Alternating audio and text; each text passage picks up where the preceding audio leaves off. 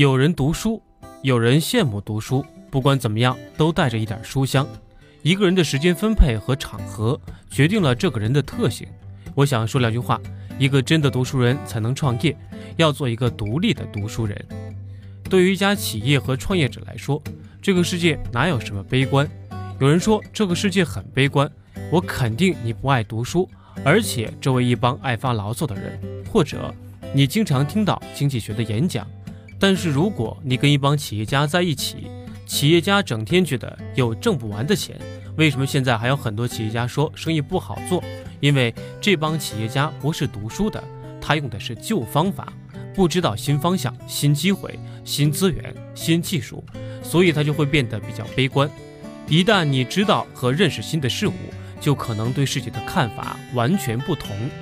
经常碰到有朋友问我说：“袁老师，请给我推荐一本书。”特别是读完之后就知道怎么挣钱的，我说有这本书的话，我还会告诉你吗？世界上最重要的书基本上都不是挣钱的，凡是只要告诉你怎么赚钱快的，除了他自己可以因此卖到钱外，都是骗人的。你能想的非常棒的书，比如说《孙子兵法》《道德经》《圣经》，哪一本都不是给你讲怎么快速赚钱的。一个独立的阅读者，不是别人读了什么你就跟着读什么。简单的说，一个人控制你思想的方法就是指定内容让你读。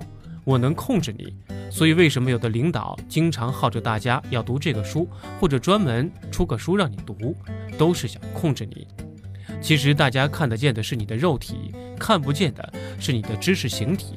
你有自己的爱好，有自己爱读的部分，你有读的得意的部分，你有读的特别有感觉的部分。那些东西在里面就构成了一个不怎么看得见的心理，但是一沟通、一说话、一分享，就知道你那个知识的形体有多高。开卷有益，不过不同的人开的卷是不一样的。那么应该开什么卷？我觉得应该是一个成年人独立的行为，不要简单的听别人推荐什么书就去看。我认为，作为一个读书人，应该是一个独立的读书人，只有独立读书，才会有独立的人格。这个世界是无绝人之道的，而这个道分布在不同的地方，旅行之后才可能知道道在哪里。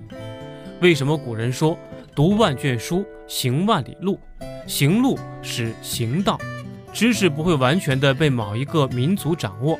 世界上不同的人民在用不同的文化范式观察这个世界，从而掌握不同的角度和不同的工具。所以从这个意义上说。旅行是具有非常重要意义的。我们中国人觉得自己什么东西都很自然，中国的菜最好吃，中国人的方法最好，但是不见得。外国人看不明白我们。留学的时候，老外总觉得中国学生怪。我问怪在哪儿，他说：“你们怎么每个人都那么认真学习，一天到晚的学？你的生活在哪里？”而我们觉得学习不就是生活吗？生活不就是学习吗？作为一个学生，难道还有其他的生活吗？中国学生虽然不活跃，但是中国学生一般会比拉丁美洲的学生更棒一点，因为我们看书了，因为我们不仅仅能够表达自己，我们还能够知道其他人说了什么，以及他们干了什么。这是我们中国人的强项。中国人很容易就觉察到其他人干了什么。开始的时候有一点鹦鹉学舌，后来时候学的多了一点，听起来有点不一样了。我一直认为，我们中国人不是传承的。中国人最棒的东西是属于世界的中央，向全世界开放，什么都学习，学到最后一锅炖，乱炖，看不出什么，这叫中国货。所以我认为，中国人最重要的学问是融会贯通，这就是我理解的中国的东西。我认为中国人最棒的地方在什么呢？在于开放和融合，本质上。我作为一个读书人，有很多人文的观点，你说到底对还是不对？谁是裁判者？不过你可以站队，比如说我比较同意他的观点，或者我觉得我跟你有共同语言。说实话，这就是帮派，观点的靠近，共同语言而已，不代表对和不对。我在哈佛读书的时候，学的最重要的观念就是，重点在于发言，不在于是非。因为每个人的观点都有机会发表出来，不是说你代表右就不能说，代表左就可以说，或者左不能说，右可以说，大家都可以说。知识、读书或各种形式呈现给我们，让我们知道这世界的形态。读少了就不行，因为读少了会被某一个人写的书所控制。你说三国到底怎么回事？有个学生跟我说：“袁老师，我对三国非常了解。”我说：“你如何了解的呢？”他说：“打游戏了解的。”我就问：“打游戏了解是真的吗？”他说：“那你怎么知道你了解的是真的呢？”我说：“我至少读过《三国演义》，难道《三国演义》就是真的吗？那是小说，好不好？”我说：“对呀。”你以为《三国志》是真的吗？我说：“对呀，《三国志》是历史。”他说：“历史是王侯将相写的，好不好？王侯将相写的王侯将相，而且是圣的王侯写的，另外一些跟他有关的王侯将相，把其他人说成坏蛋。它那是一个文字游戏，我们今天打的是网络游戏。”而网络游戏代表新的生产力，文字代表旧的生产力。从这个意义上讲，我们的阅读不只是非要拿一本书装作天天阅读叫读书人，你要一年读一两百本，什么概念呢？两天读一本，有时候一天读一本，那是真的读书吗？当然，今天跟以前读书的方法不一样。今天很多人根本不读书，却有读书的效果，为什么呢？如果我们掌握很多碎片。碎片的程度以及更新的速度比以前快很多的话，在动态的信息中，其实可以不断的构建我们新的知识体系。而我们传统的人很有意思，读书少的人其实会被旧知识锁定。我有同学在大学创业卖馄饨，后来变成了馄饨店的老板，为什么呢？因为被馄饨店的体系锁定了。后来这个同学就没有创业，而是做了一个物联网。五年过去了，物联网比它先进。为什么呢？知识不仅仅有机器的功效，可以支持你，但从某种意义上说，有限的知识可以锁定你。所以，我们今天之所以讲全球化，其实我强调的是多元视角。我们在接触知识库的时候，会把一本书看作一个视角，这些角度可以提供给我们有趣的东西。我自己是一个爱读书的人，我用一个月的时间刚刚读完《哈佛中国史》，这套书太棒了。这套书可以看外国人怎么说中国人，比如说解释为什么元明之后专制主义开始兴起。他说，因为一个冰川时期的到来，中国的龙卷风、洪水、洪汛规模增加。元朝和宋朝相比，增加了七倍以上的洪水和龙卷风。那个时候叫见龙事件，意思是看见龙了。黄河和淮河经常决堤，这种事情已经是普遍人没法控制的了。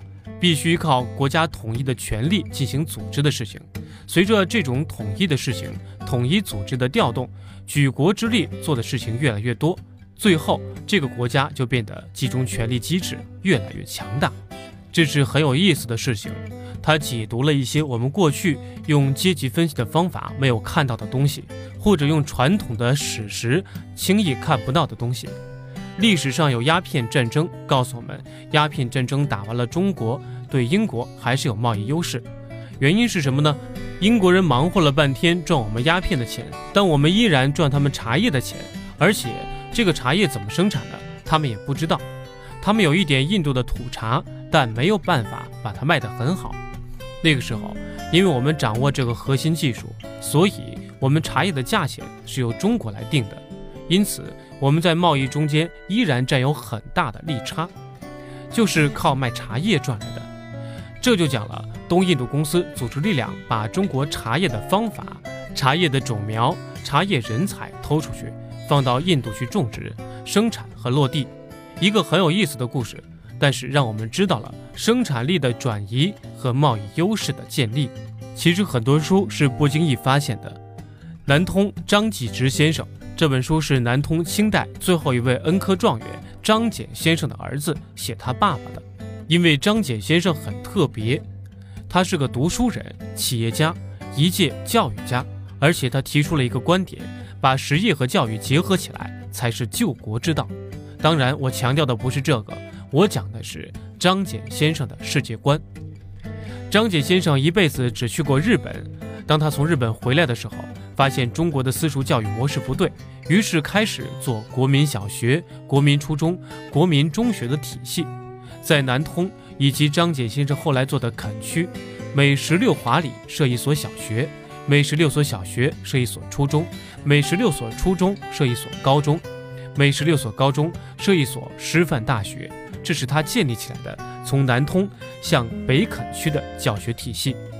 张謇先生自己第一次去日本的时候，其他的大臣都是搞社交，张謇先生就自己到日本小学里拿了一个尺子，跪在地上量多长、多宽、多高。量完之后干什么呢？再量日本学生的身高，回来计算了一个身高和椅子、桌子的比例，包括窗户有多宽、多长、多高。